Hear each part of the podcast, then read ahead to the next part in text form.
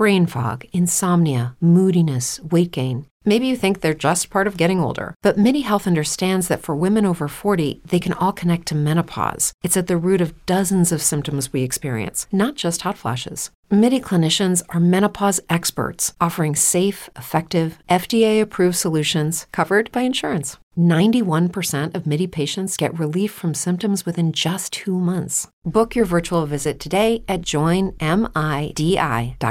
If you're a woman over 40 dealing with hot flashes, insomnia, brain fog, moodiness, or weight gain, you don't have to accept it as just another part of aging. The experts at MIDI Health know all these symptoms can be connected to the hormonal changes of menopause. And MIDI can help with safe, effective, FDA approved solutions covered by insurance. 91% of MIDI patients get relief from symptoms within just two months. Book your virtual visit today at joinmidi.com.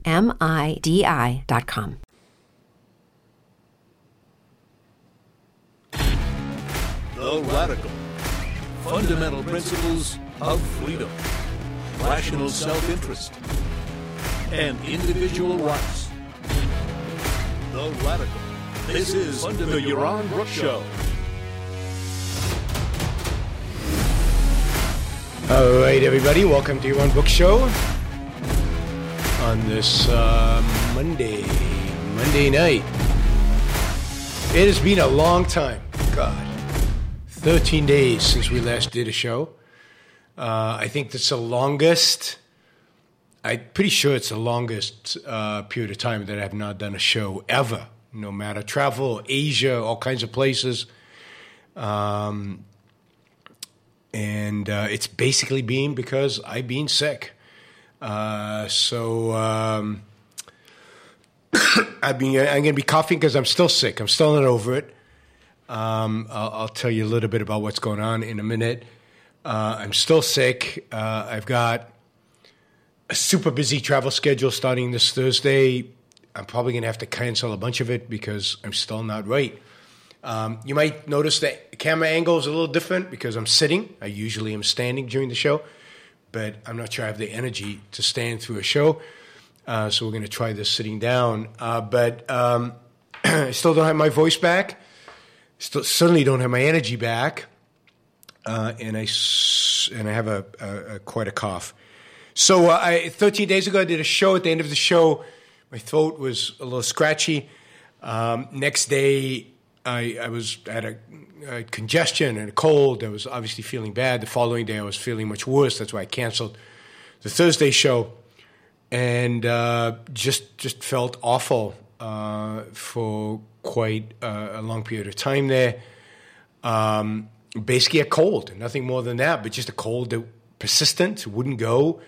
Um, congestion, where none of the decongestion medications seem to work to open it up. Just state congestion, congested, and and uh, and uh, lack of energy, and just just a rough time. Um, last week, I uh, I was feeling a little better, so I traveled. I did a couple of talks. One. Um, quick, uh, quick, in, uh, quickly in Connecticut, and then one in um, one in Dallas, and then came home don't make vitamin recommendations to me. I'm, I'm, I'm trying. I've, i am taking them all. taking them all. Uh, thank you, Jeffrey. I appreciate it. Uh, dinner's not, eh, dinner's so so. Jeremy, thank you. Cook, thank you. Alex, thank you. Um, anyway, I got home um, and felt bad again, really bad again. And uh, oh, I tested for COVID when I first got sick because I figured maybe it's COVID. And I tested negative as I have forever. Anyway, on Saturday, I tested for COVID again, COVID again, and this time it was positive. So I do have COVID. Uh, it is possible for Yaron Brook to get COVID, uh, which was quite a shock because the assumption had been that I was immune to it. Um, anyway, I have COVID. I think it's the explanation for why this cold won't go away. I think probably what happened is I had a cold uh, it reduce the reduce the, um, uh, the, the, my immune system, the f- effectiveness of my immune system, uh, and then uh, and then COVID pounced all over me, and uh, and uh, that's what I'm suffering from now. COVID in the form of a, a cold. So there you have it. That is the story, and uh, I'm hoping. I'm hoping to. I'm testing now every day to um, to see. Thank you, Andy. Thank you, Yal. Um, uh, thanks, Ryan. Um, I'm hoping that uh, this goes away quickly. Um, I'm, I'm basically testing every day to see uh, and uh, waiting to feel much better. But I'm still not back to where I want to be, back to where I need to be, back to where uh, it's crucial that I be, get, you know, to be able to continue to do this. It's uh, uh, it's uh, it's a real challenge, but I do. you know, am doing vitamin D, vitamin C, what do you call it, zinc, everything. So um, everything you guys uh, are suggesting and have been suggesting, and so on. So, so there you have it. Um, uh, as I said, I, I, I did uh, travel and did uh, give a couple of talks in the middle. Uh, so um, we got a little bit of productivity done.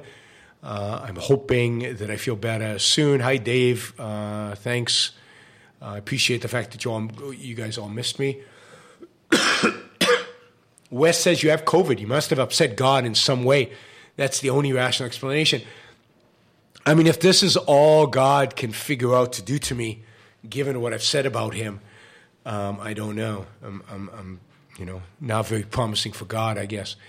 Uh, but um, uh, anyway, uh, uh says, "Welcome back." Only one day after Jesus. Yes, yesterday was Easter said it is fitting that I come back today, the day after Jesus came back, not the same day. Uh, I wouldn't want to be pretentious in that way. Um, and uh, uh, God, I, you, it's very difficult to OD on vitamin D, and uh, certainly not in the quantities I take. Um, all right, let's let's you know now God has given me COVID. God is all talk, no action. Uh, yeah, all all true, all true. Um, so that's the story. I have no excuses. Um, sorry about that. No beard. You'll never see me with a beard. If I'm with a beard, something really, really horrible has happened. And, uh, you might want to stop watching the show because uh, it's not Yaron anymore. He's been uh, taken over by a Ukrainian bot, which is what I'm accused of being taken over by anyway. So, uh, but but the beard will give it away the beard. Although, yeah, I need a shave actually. Um, let's see uh, what else. Um, what else do I want to tell you about?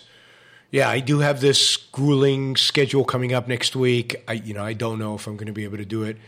Um, I was I was looking forward to visiting Eastern Europe, uh, touching um, and, and, speaking at, at, a number of countries where the, they are Ukrainian refugees. Um, but uh, it looks it's pretty unlikely that that's going to hap- happening. Uh, Harper Campbell says, "Are you getting too old to travel this much? Maybe do more shows instead." Uh, it, you know, that's definitely a possibility. I don't think so. Uh, well, I, I think the answer is partially yes. I was probably too old years ago to travel as much as I, as the kind of schedule I do. Uh, I'll always travel. I like traveling, and you can't replace um, live audience, even with as much as I love you guys and as much as I love the super chat and, and the chat. Um, you can't replace. You can't really replace it with a live audience. A live audience is, you know, it's just fantastic. It's it's it makes it all worthwhile. So I expect to travel. I expect to change my traveling style. Um, and uh, you know, I used to get colds after I travel before this one's just hit particularly bad, and I think the combination of this with COVID has really thrown me for a loop. So, um, you know, I'm not too. We'll, we'll, we'll figure out the future in the future. Um, all right, let's uh, let's see. So, as you know, as you know, you guys are already participating in the super chat. There's nobody here to um, figure out how much we've raised. I have no idea. Um, I'm going to guess, I don't know, 150, maybe 200 bucks. Jennifer, thank you. Uh, missed you, missed you, and you guys, all of you guys as well. Um, I, uh, what was I? I was in the middle. Oh yeah, super chat. So we're at about two hundred dollars. So um, l- let me remind you all that we have a six hundred dollar goal. Given how few programs I've done, we probably have to do a few shows at two thousand to kind of uh, make up for it and get me get us back on schedule. But w- whatever we do, we do. Um, I appreciate the support. I appreciate all you um, using the super chat to uh, to make quick comments. Uh, Tazy, thank you, um, and uh, not just to ask questions. So I appreciate that. But you can ask questions. You can ask questions about anything. I've already got three, uh, really two uh, about. Says I used to get hammered by winter colds until I started drinking alkaline water. Now my colds are barely noticeable. Vitamin D, D, did that for me for many years. It worked like that. As soon as I started taking vitamin D, number of colds declined. But uh, again, it, whatever happened, I'm getting I'm getting clobbered right now. Again, I've never taken this much time off ever, um, so this is particularly bad. okay, I don't have a heavy uh, program schedule for today. Uh, Adam, thank you. Really appreciate that. Um, uh, thanks for making up for lost super chat time. COVID, uh, COVID cold takes a while to show and a while to shake. Hang in there. Good to see you back. Thank you, uh, Jeffrey Miller, for razors and shaving cream. Thanks. I, I use a, a, machine. I have since I was 16. Uh, Derek um, Encanto. What is Encanto? Remind me what Encanto is. It sounds familiar, but Mike says feel better soon. Thanks, guys. Mark, welcome back. Thank you. I appreciate it. So um, it, it, might be a short show just because I'm not sure what my energy level is like. So I don't want to do uh, too much, uh, but do feel free. Um, oh, the um, the Disney movie. I have not seen Encanto, the Disney movie. I have heard it's good. Um, Disney now, right now, is in political hot water, so maybe it's a good time to watch the movie. Um, you know, it's good that they can still inspire in spite of being as woke as they seem to be. Apollo, thank you. Really appreciate that. Um, so let's talk about two things. Let's let's actually start with Ukraine um, because there's news out of Ukraine, uh, both old news about the the, the flagship, um, the, the Russian flagship sinking, but also news from the small from today uh, about uh, a renewed um, uh, significant uh, Russian attack uh, in Ukraine. So let, we'll start there, and then we'll talk about Elon Musk uh, buying Twitter. Um, and uh, whoops, let me. I know there's a question here that I am supposed to. Let me just copy paste. Um, okay. um, so, uh, as you probably have heard the Russian army has been amassing for the last two weeks, where there's been very, almost no action in Ukraine except in uh, Mariupol, uh, where the Russians are slowly gaining ground and slowly taking over the city, and the Ukrainians are just heroically and, and uh, uh resisting uh, the Russians. Um, but uh, the, the, the, Russians have taken their troops out of northern Ukraine and moved them all to the east. Um, and today, it looks like they launched a massive attack along the entire eastern front uh, of Ukraine from. Uh, um, uh, oh, I can't remember the name of the city.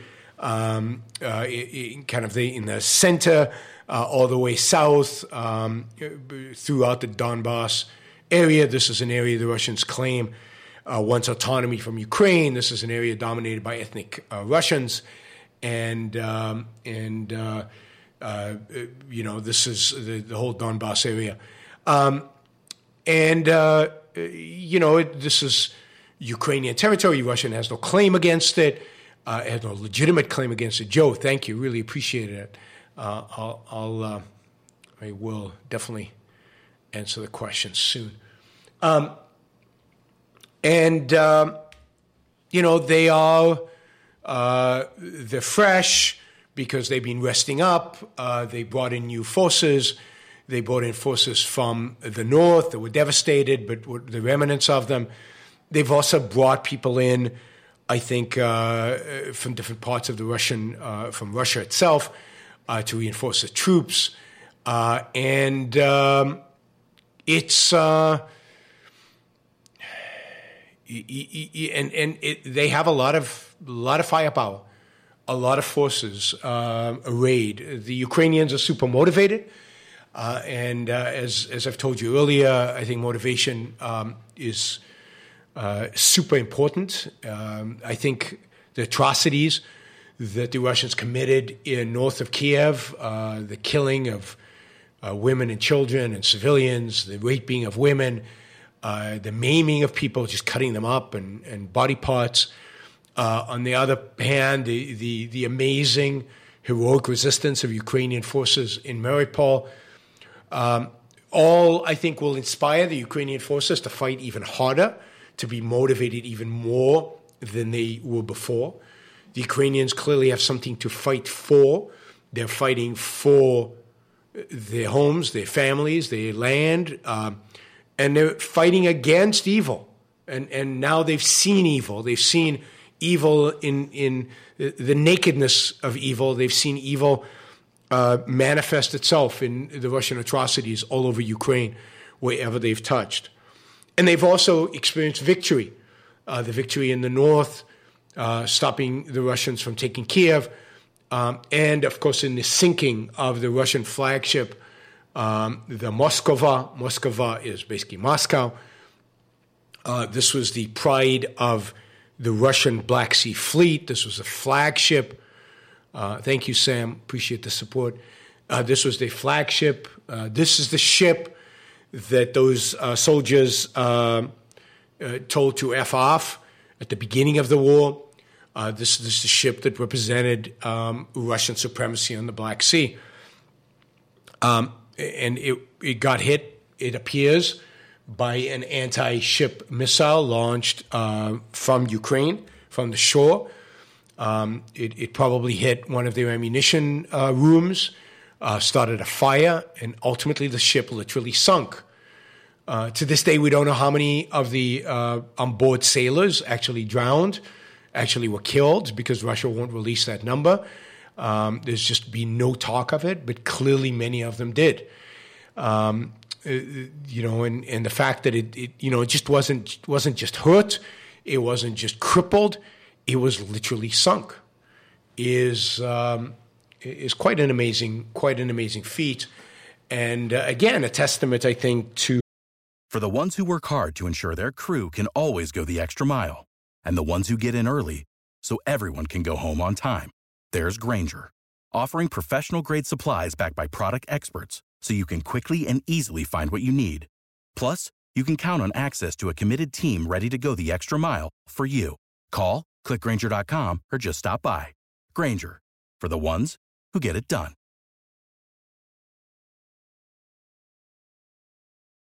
With lucky landslots, you can get lucky just about anywhere. Dearly beloved, we are gathered here today to. Has anyone seen the bride and groom?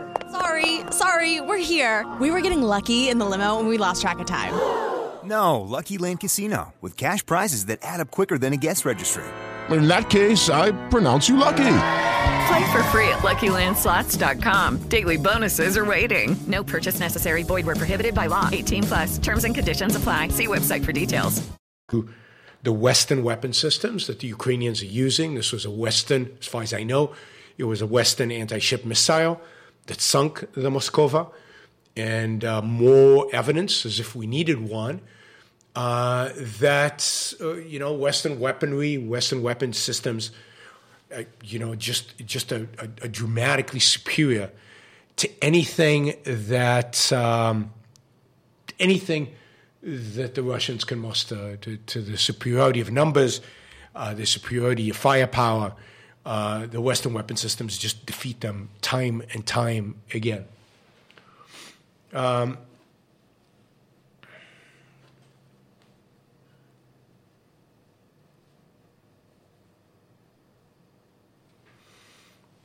uh, PR says the only world in which you could implement Ayn Rand's ideology or libertarian ideology is a world in which Putin wins. Uh, PI, you don't understand uh, Ayn Rand's philosophy, you don't understand free markets, and you have no conception of who Putin is and what he is if you think that. That's just ignorant and stupid. Um, Sam? Who the hell is Sam? Didn't Sam shake some sense into you? I don't know who Sam is. Um,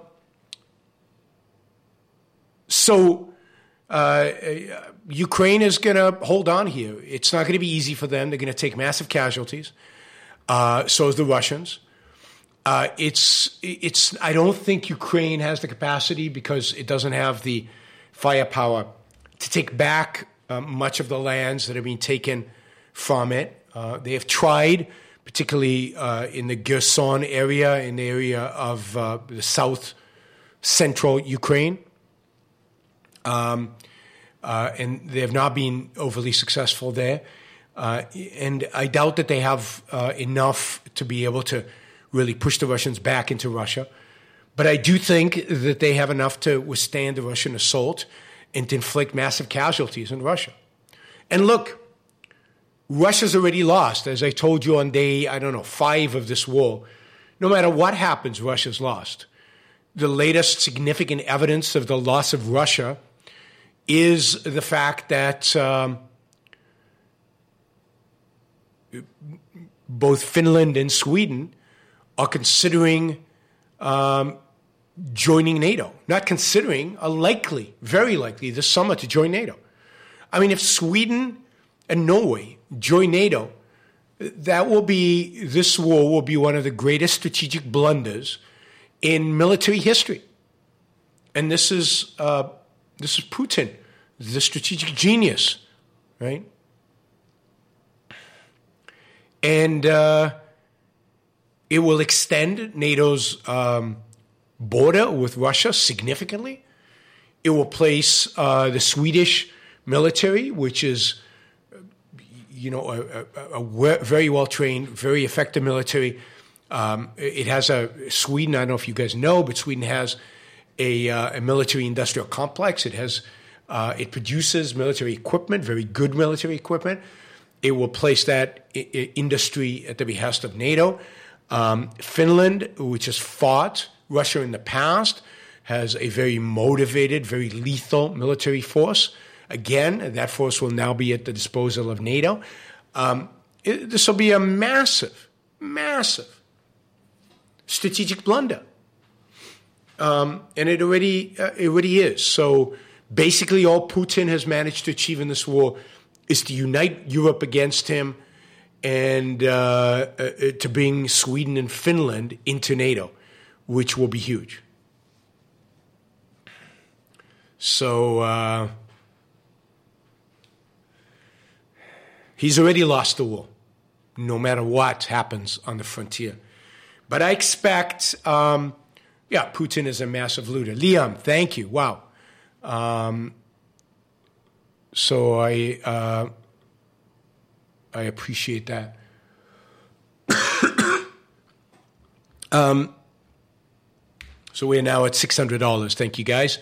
Anything above this is is kind of um, to compensate for the few shows that I've done. But of course, I don't deserve it if I do so few shows. So um, but, but, keep it coming. Uh, it, it'll be great to to have a good month in spite of the fact that I did so few shows. Uh, and oh, and let me also say, I, I know I owe at least two uh, Yaron Rules for Life shows, and I will make those up. I'm not sure exactly when, but I'm keeping count of the ones I owe, and I will make them up. So it's six hundred fifty-one dollars. Um, uh, Ukraine has received a lot of Western equipment during this lull in fighting over the last uh, three weeks.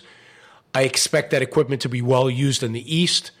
I expect the Ukrainian forces are being reinforced by fighters from the north. Um, so not only did Russia reinforce its forces, so did uh, the Ukrainians. I expect the Ukrainians to continue to pound on the supply problems, the logistic problems that the Russians had in the north and I suspect will have in the East. I uh, don't think strategy, uh, I don't think Russia has hired any brilliant new generals. I don't think they have any new uh, fantastic tanks. They don't have any new weapon systems that we didn't know about. Um, so I expect that Ukraine is going to put up a real fight. I expect that Ukraine will hold its ground. They might be defeated here or there, but overall, I think they will be holding its ground. They might take some ground from the Russians. It's going to be brutal. It's going to be bloody. um, it's going to be massive casualties, and Russia will lose. Russia will lose because they already have lost, and because the longer this goes, the greater um, the greater the embarrassment and humiliation is uh, for the Russians. note, for example, that we haven't heard much from China about its support of Russia in recent weeks, and that's because China has to a large extent backtracked from supporting the Russians, another Russian, significant Russian loss. Um, so, uh, again, I, I, I think uh, everything I said in the first day of this war uh, continues to be true. I don't think anything has changed. Uh, we will watch closely to see what happens uh, in with this new front opening up. Ashton, thank you. Wow, Ashton's been a terrific supporter of the show the last few weeks. Uh, this is terrific. Thank you. Um, and uh, Daisy, thank you as well. Um, so yeah, I will keep track. I'll update you if anything changes. We'll update you as fighting continues on the Eastern Front. Uh, if the change, the dramatic changes either way, um, I do not think Putin will resort to nuclear. Uh, you know, never try to uh, estimate what a dictator would do. Remember, I was wrong when it came to my estimation of Putin invading Ukraine. I did not think he would do it. I was wrong on that. I could be wrong on the nuclear option, but the nuclear option really is a nuclear option. And uh, I wouldn't be surprised if he used gas. Um, but nukes are very difficult to control, very, very difficult, um, very difficult to, um, you know, to, to, to, to, basically to control how they're used, where the radiation goes, who gets suffered, and how do you stop it from deteriorating from just a local nuclear um, tactical thing into a massive World War III. All right, let's quickly say something about Musk buying Twitter, and then I'll go to your questions because I know there are a lot of them now.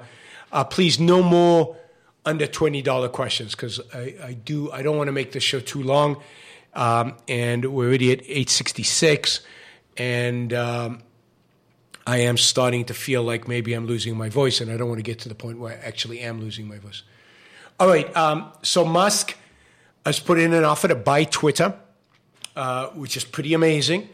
Uh, it's about $50 billion. Uh, this is his own money. I don't know of another example of an individual uh, buying a company for this kind of money. I would have to do my research to figure it out.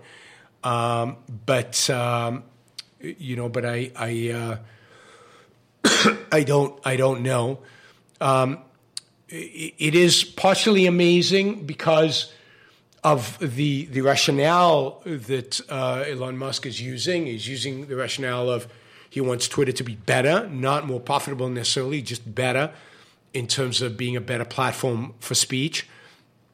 Uh, I think it's a great motivation, uh, particularly for a private investor who doesn't have shareholders and it doesn't have to worry about how he uses shareholder money. I think it's great that a private individual wants to wants to change the direction of a company, wants to use it for what he sees as the good. I think this is phenomenal. As I said on my show on Musk and Twitter last time, I think this is a great example of how capitalism works. It doesn't just work to, um, you know, uh, promote materialistic values.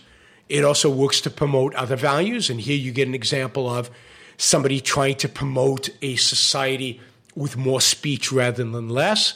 Uh, I think that's incredibly noble and good. Uh, and that's what Elon Musk is doing. And he's willing to engage in a hostile takeover in order to achieve it. Uh, that is a beautiful thing. I, I, think what's happening with Musk and Twitter is a validation of capitalism, a validation of uh, how capitalism works and uh, the efficaciousness of capitalism. Whether he succeeds or fails, uh, it is such a validation because um, the fact is that uh, he, he'll probably fail because of a lack of capitalism, and I'll explain in a minute in in uh, in the world in which we live. Um, so. Um, you know, Elon has put in a, a, significant bid, a significant premium on what the stock was pre- trading at. Um, but why did he put in this bid? Because, of course, the bid now makes it clear what his aims are. The bid also, um, uh, you know, uh, gives an opportunity for other bidders to get organized. and to potentially outbid Elon. Uh, the bid also makes it possible for the company itself to defend itself. And it already has. It is, uh, I think it has already voted to put in a poison pill or is at least talking about um, putting in a, uh, a poison pill. Uh, so, um, you know, if that is. Uh,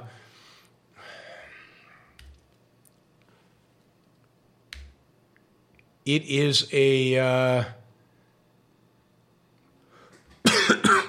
It's a significant issue. Uh, so we'll get to what are poison pills and how they work. But the fact is that the fact that he had to make a, a bid for the company um, gave the company enough time to put together a defense. And in this case, the defense is the poison pill. So why did he have to put in a, a bid for the company? Because of security law. Um, basically, in 1968, securities law um, prevents somebody from stealthily, stealthily just means on the quiet, on the hush hush, buying 60% or 51%, sorry, 51% of a company and firing its CEO. Before 1968, that could be done. And indeed, that was done. It was done regularly in corporate America. Companies were bought out by the buyer buying 51% of a company without disclosing the fact that it was doing so. And then basically, once it reached 51%, firing the CEO and declaring that it now owned this, this company. CEOs, uh, CEOs of companies that were afraid of being bought out. Note that, that something like that happens if you're buying 51% of a company on the quiet necessarily bids up the price of the stock. So you have to be willing to put more and more and more of your own money into buying the stock, and you buy 51%. And then you have to believe that the stock is worth more than what you paid for it um, to justify this, which means that you believe that management were not doing a good job maximizing the profit generating uh, potential of the assets of the company. And that's what was going on. It was a huge era of takeovers during the 1960s uh, in which uh, uh, companies were taken out because the belief was they were mismanaging the assets. You could argue Twitter is mismanaging the asset that it has. Twitter is not a particularly, if at all, profitable company. So even on the basis of profit, not just on the basis of speech, Twitter is not doing a great job. So in 1968, because managers lobbied Congress to protect themselves, Congress passed the 1968 security law. This is, the exa- this is a real example of cronyism. This is an example of managers, CEOs, lobbying Congress to protect themselves, all in the name of shareholders. And what they said was, what the law says was, is that you cannot accumulate stock without letting the world know why you're accumulating it. And if you want to maintain, if you want to get control over a company, the only way to get control over a company is to do what's called a tender offer, to publicly announce that you want to take over the company and yeah, it's called the Williams Act. Um, you want to take over a company and you're willing to pay X for it. And the reasoning they gave, the reason why this was presented as good for shareholders is one, uh, you would have to pay more shareholders. You wouldn't just pay incrementally a little bit more as you gain towards 51%. You would accumulate stock, let's say, up until 10%, because 10% you would have to make your intention public. And then anything beyond that, you would have to pay this tender price, which would have to be significantly higher. So shareholders would get more. But more than that, it would open up the company for bidding because now other people would know that you're interested in this company. And they could then step in and say, well, we're willing to give, you're willing to give 40, we'll give 42. And then there'd be a bidding war that would drive the price up. So this is supposedly good for shareholders. And indeed, for some shareholders, it is very good. For companies that are way undervalued and where there's a lot, a lot of buyers and a lot of people would want to buy them, um, there is a, this would increase the share price. On the other hand, for companies that are marginal, or for companies that you won't don't expect a lot of bidders, like I think Twitter, um, you're not going to get a significant increase. And at the margin, a lot of people are not going to take over the company because of of um, um, how expensive it was. Now, uh, from 1968 till the 1970s. Um, With the Lucky Land slots, you can get lucky just about anywhere. This is your captain speaking. Uh, we've got clear runway and the weather's fine, but we're just going to circle up here a while and uh, get lucky. No, no, nothing like that. It's just these cash prizes add up quick. So I suggest you sit back, keep your tray table upright, and start getting lucky. Play for free at LuckyLandSlots.com. Are you feeling lucky? No purchase necessary. Void where prohibited by law. 18 plus terms and conditions apply. See website for details. Okay, round two. Name something that's not boring. A laundry? Ooh, a book club. Computer solitaire, huh? Ah, oh, sorry. We were looking for Chumba Casino. That's right. ChumbaCasino.com has over 100 casino style games. Join today and play for free for your chance to redeem some serious prizes. ChumbaCasino.com. No purchase necessary. Full prohibited by law. 18 plus terms and conditions apply. See website for details. You saw significant decline in hostile takeovers in the United States because of this. And then in the 1980s, people found a way around this, uh, primarily by raising cheap capital, called at the time junk bonds or high yield bonds. Um, what you what you got is a whole new generation of corporate raiders, uh, people who would come in, buy up companies, break them up, sell off the assets, make a fortune. The kind of people that um, other people's money, the movies celebrate, and um, the 1980s were a period in which this was celebrated. This was amazing. This was American capitalism, in in a sense, in this sector at least, reborn um, American conglomerates being uh, broken up. Uh, in, in, my view, this is one of the great errors um, in American history, uh, in, in, American financial history, and, and a great error for, for American business. It's an era in which we went from uh, inefficient, cumbersome um, uh, conglomerates to efficient, competitive, uh, incredibly profitable businesses of the 90s and 2000s. Well, in the 90s, companies came up with this idea of a poison pill. A poison pill is basically where the board decides that it is going to give preferential treatment to other shareholders other than the one making the tender offer. So they would issue new shares at a very low price.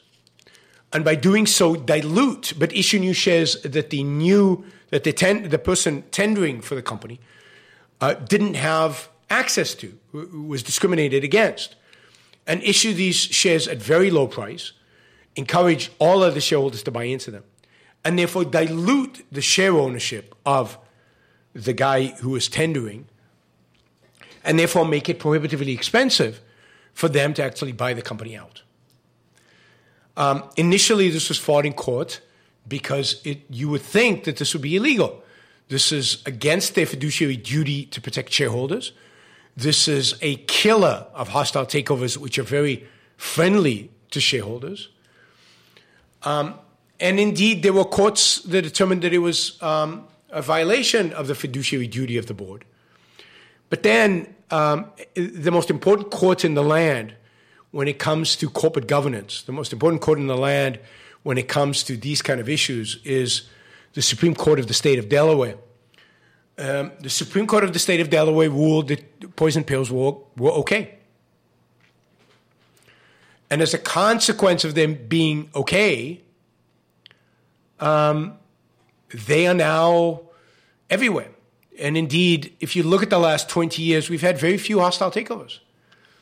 That whole idea of American um, finance, restructuring American business, of American finance using uh, capital to completely uh, reorient American business towards maximizing shareholder wealth, towards profit maximization, that went away. One of the reasons we've seen so much slow economic growth, Theme Master, thank you, really appreciate that. one of the reasons we've seen so much slow economic growth over the last 20 years is, I think, because finance has been neutered. The ability of financiers to restructure American business has been neutered. And, and, and that's what we're seeing. That's what we're seeing right now. so Twitter is using. Uh, well, the reason, by the way, that the Delaware Supreme Court is the court that matters is because the Delaware, because almost every major corporation in the United States is incorporated in Delaware. The reason every major corporation in the United States is incorporated in Delaware, therefore, uh, corporate governance is determined by the courts in Delaware, is because Delaware courts are very friendly towards management. Um, and therefore, management has a huge incentive to um, incorporate in Delaware. So there you have it a quick lesson on corporate governance in America. Um, its perversion, I think, and its distortion, uh, the lack of freedom in accumulating stock in order to buy, the lack of freedom in takeovers, the basic disappearance of hostile takeovers, which is what we're seeing now. Uh, Elon Musk trying to take over Twitter is hostile because the Twitter board does not want him to. Um, it's hard to see a path by which Musk actually succeeds because, uh, sadly, the courts have given uh, boards of directors almost unlimited power to stop people like Elon Musk from taking over their businesses. I think this is a disaster. I think this is horrible, not just because of Twitter, but more broadly for American business. Uh, we will continue to pay the price for this for decades to come. Um, it is a, a, this is an exact example of the kind of regulation that most of us don't even know exists. Most of us don't even know uh, is out there, and yet uh, really limits the ability of markets to function properly. Function properly. So it's unlikely um, Musk is going to be able to succeed. Uh, if he does succeed, um, then I think it becomes interesting. Because one of the things I think Musk will discover if he takes on Twitter is how difficult the job is. Is how difficult the job is. Well, um, well, I think Twitter can probably be run much better than it is. I don't think this issue of speech on Twitter is easy to solve. I don't think it's something that you can just do like that. There's some simple principle, some simple rule you can impose. This requires deep, hard thinking. It requires thinking about the kind of culture you want to have, the kind of speech you want to have. Um, it requires uh, rules that are transparent and objective, which are not easy to formulate. Um, and I think Musk will discover that, and that's good. Let Musk use his IQ and let him bring the best people he can find to try to deal with it. But um, so shaking up social media like this would be a terrific thing, would be fantastic, right? Um, you can have any speech you want except threats on your property, not on somebody else's. That's the difference. So, um, what kind of speech should you be uh, permitted to have on private property like Twitter? Is an interesting question, and it's not obvious what the answer is. Um, and uh, it, it's not obvious that uh, Elon Musk has the answers. But I do think that shaking it up they're trying something new on this. That um, that uh, doing it differently is something worth experimenting with.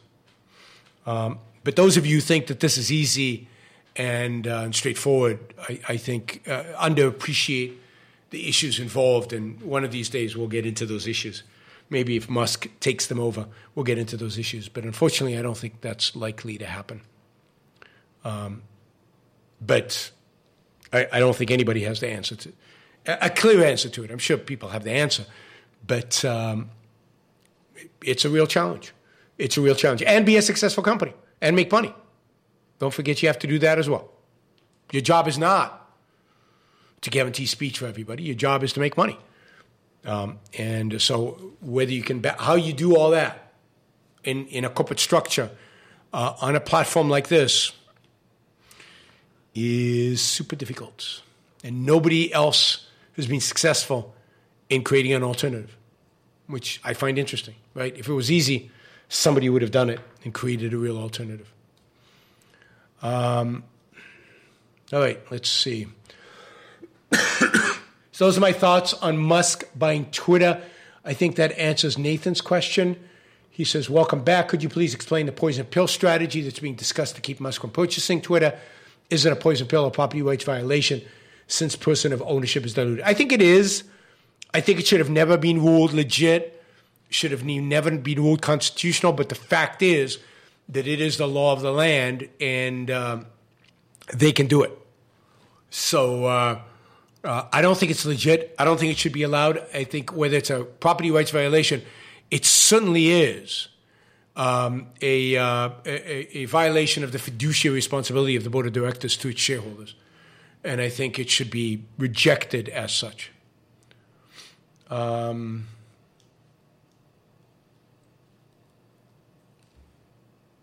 all right, let's see.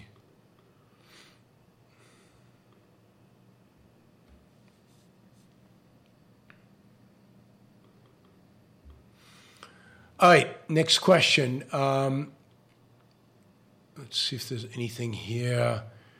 Um, okay, let's just do them by in order. These are the twenty dollar questions. Oh no, I've got two hundred dollar question. Let me do those first. Um, let's see. Uh, what U.S. city? This is from Joe. What U.S. city would you pick for a young family to buy their first home? Hope you feel better soon.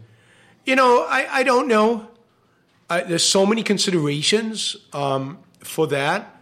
Um, uh, the first city that I lived in in the United States and, and raised kids in the United States, although I didn't uh, buy a house because I didn't, I couldn't afford it, uh, was Austin, Texas, um, which was a great city the, uh, then, and I think still is, uh, to raise a family, buy a home.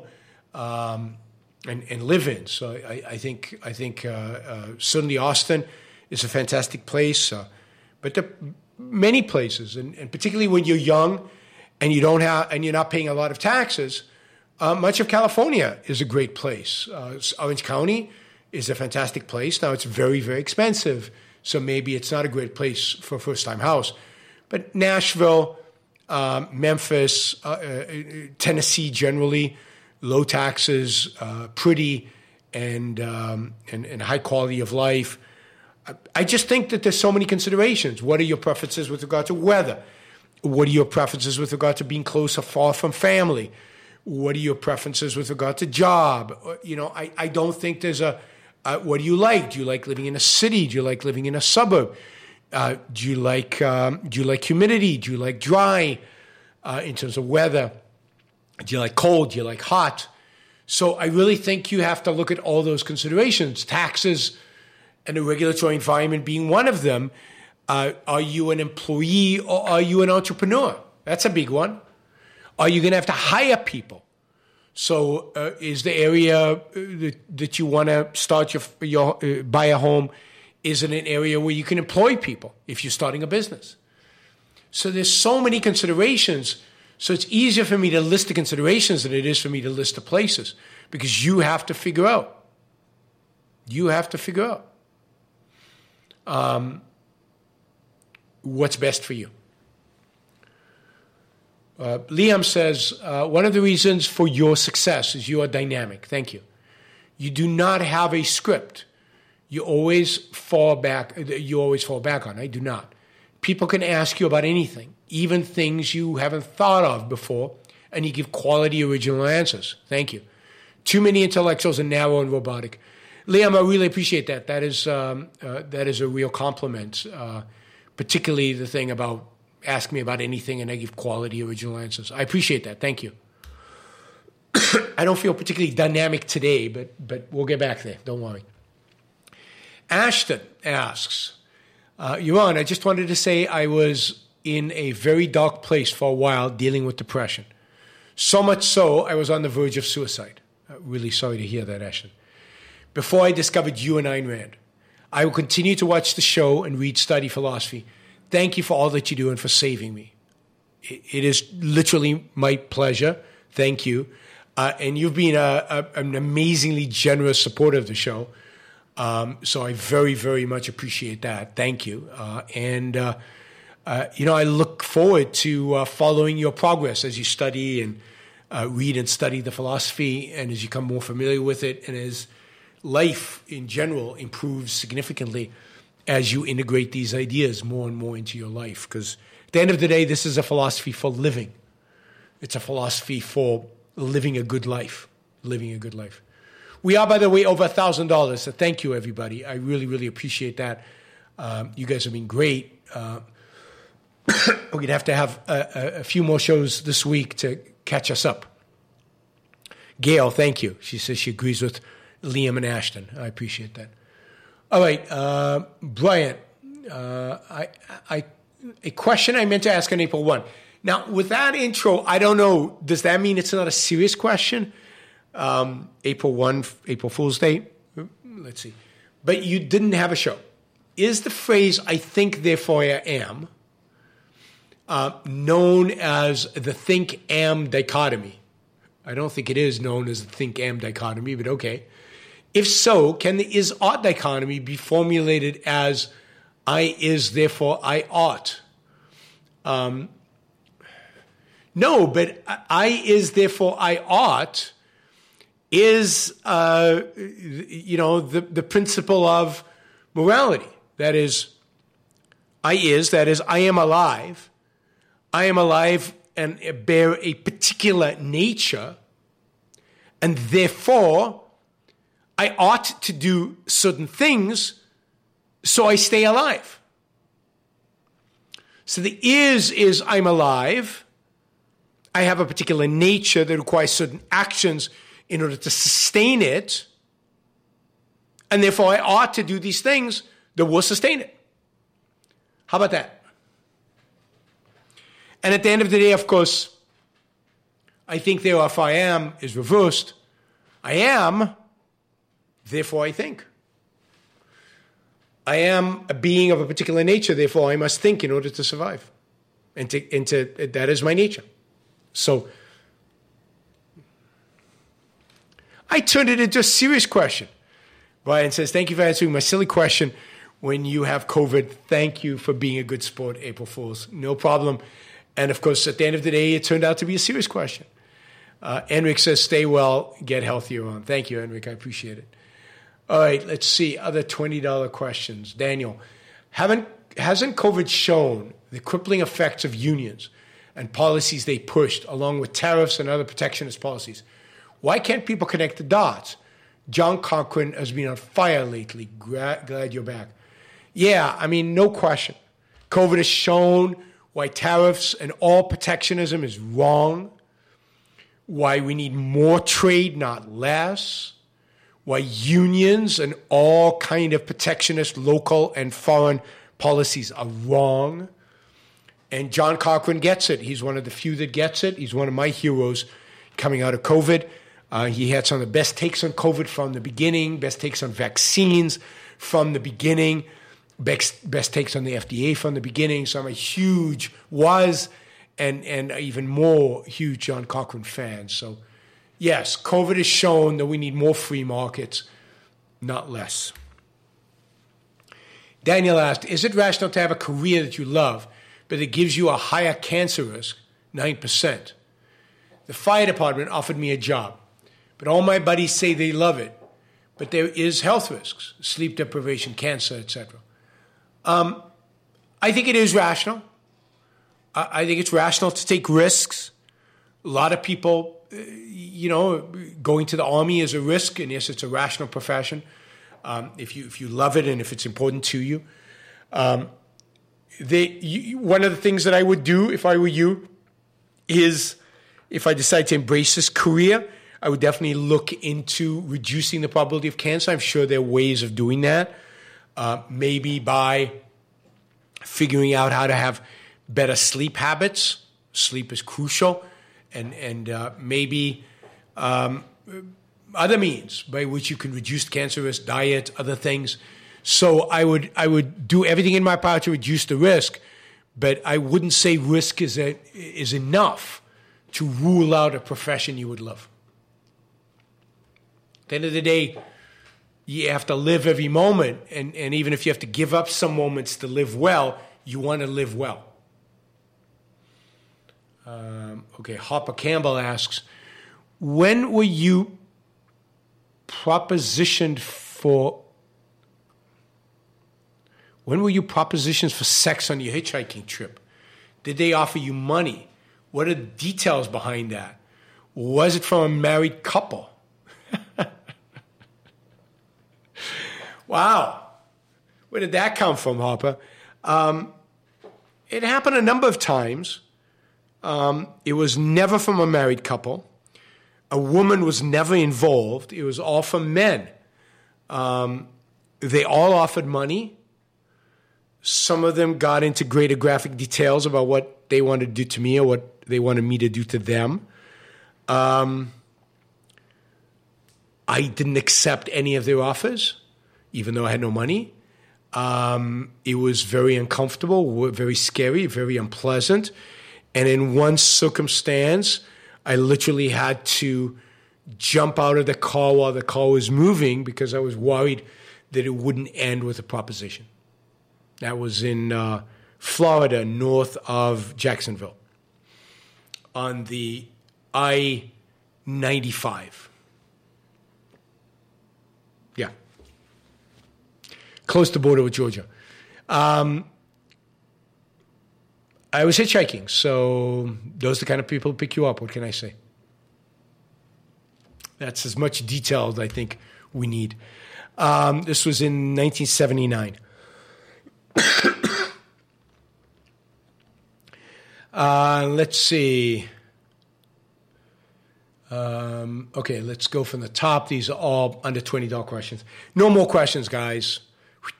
I need to cut this short. Uh, if, um, if you want, put a significant amount of money if going to ask. Okay, Jason asks uh, Would objectivists be ready to present their ideas if there was a constitutional convention?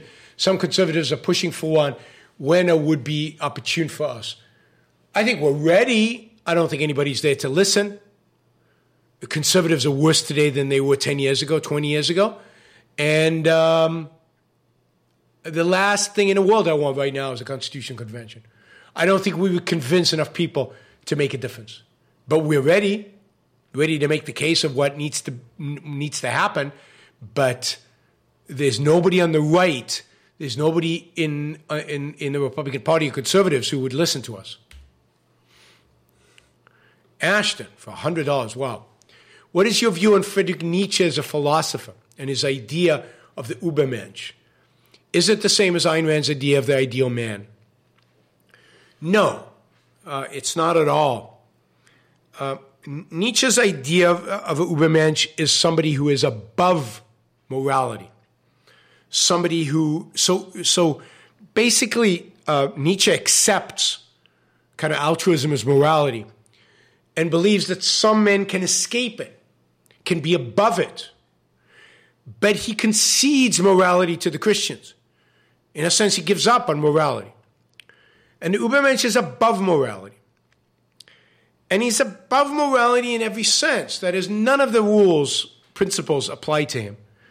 And he is guided by what Nietzsche considers pure will power, will, the will. In other words, he is guided by emotion. Indeed, uh, one of the things that Ubermensch overcomes is reason. So the Ubermensch is um, is immoral according to objectivism. It's the exact opposite of the ideal man.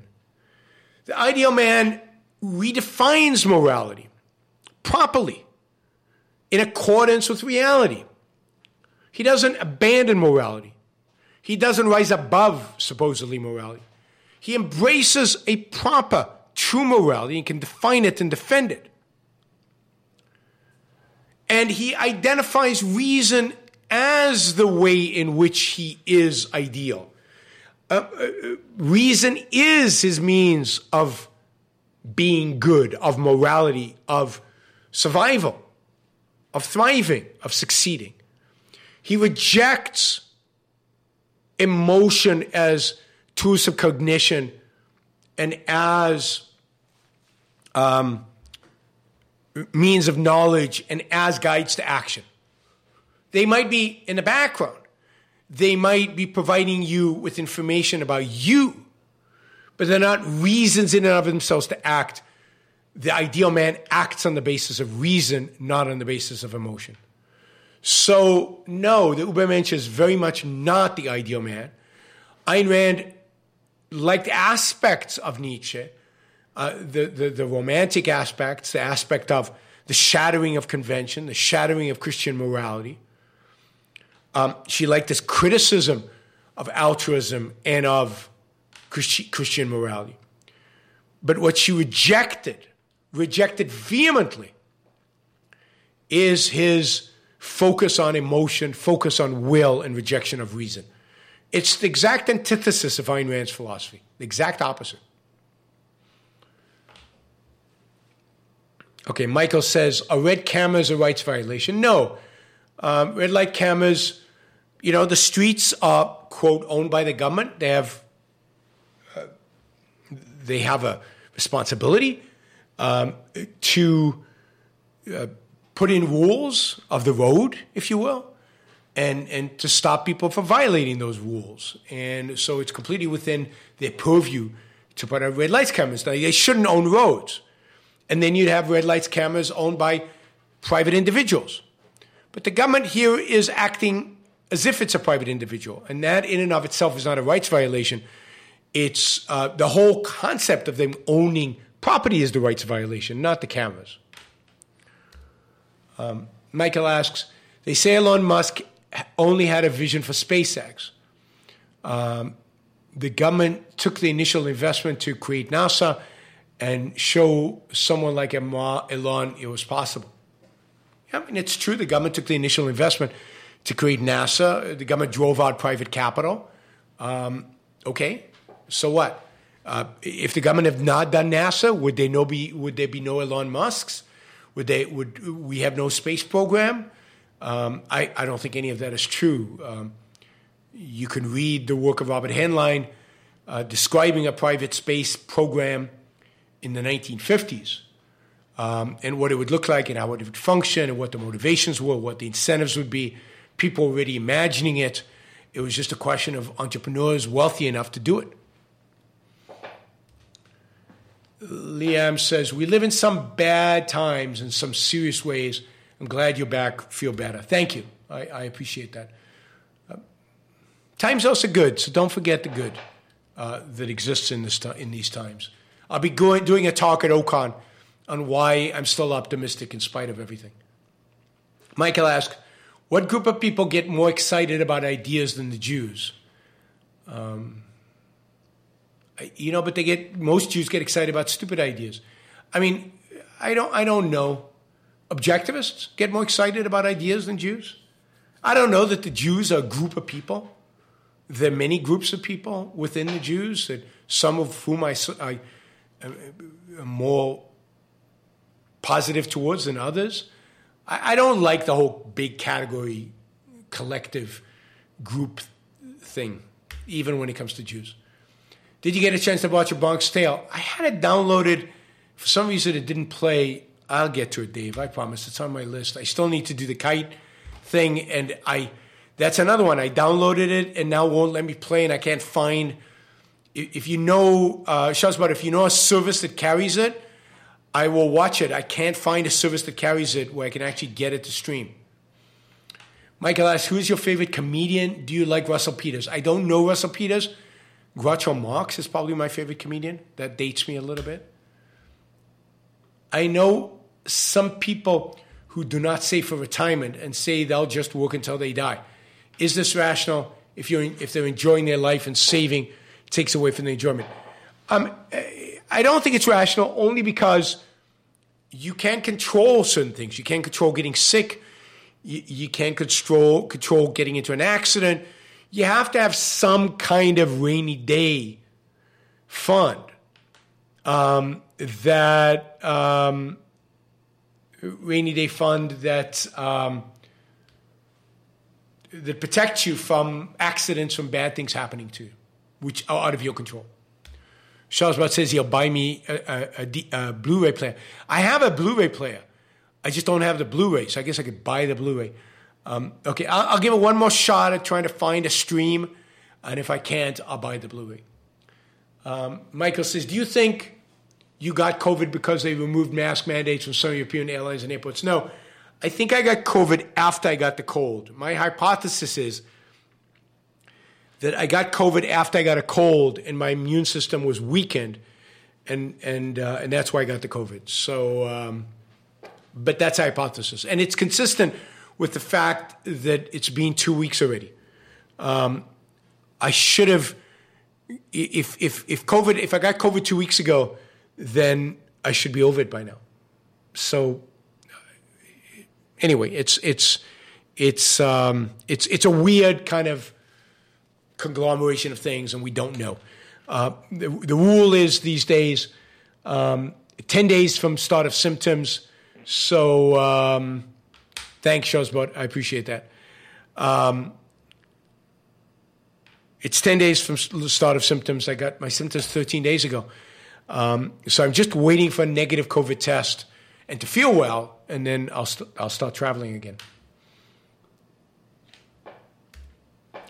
Uh, Free Trade asks, Tazy, thanks for becoming a for joining uh, the uh, Yaron Brook Show on YouTube. Hey, Yaron, good to have you back. I sent a super chat in regular chat because YouTube wouldn't let me super chat it. Rude, but that means I have to find it. Um, yeah, I don't think I can. F- God, did you do it after the super chat or before the super chat? Ah. So you're asking about the Russian plans in Ukraine. What are the Russian plans in Ukraine? I talked about that in the beginning of the show. Um, I, I, the Russians at this point, I think, uh, will want to take over eastern part of Ukraine and declare victory. I, I don't think they have the stomach for prolonged war beyond that. Um,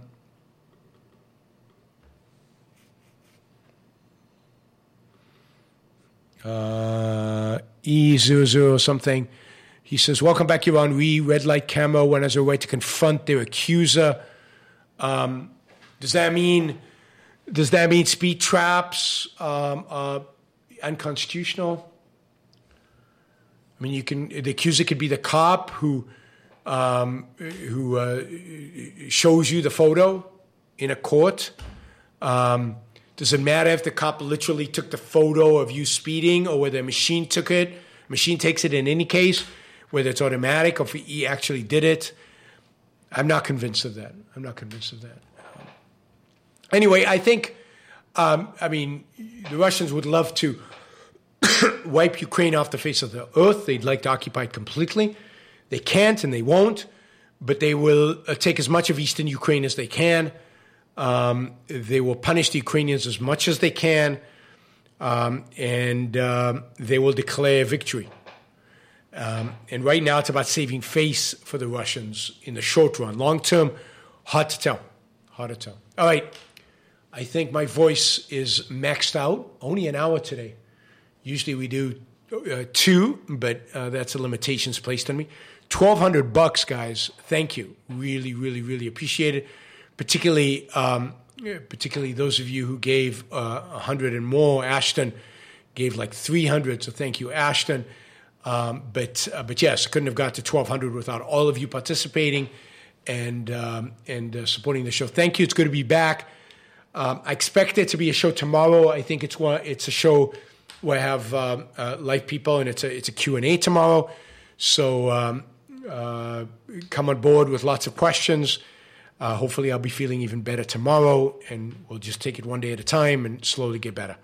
Thanks a lot, guys, and see you all tomorrow. Have a great week. Bye, everybody.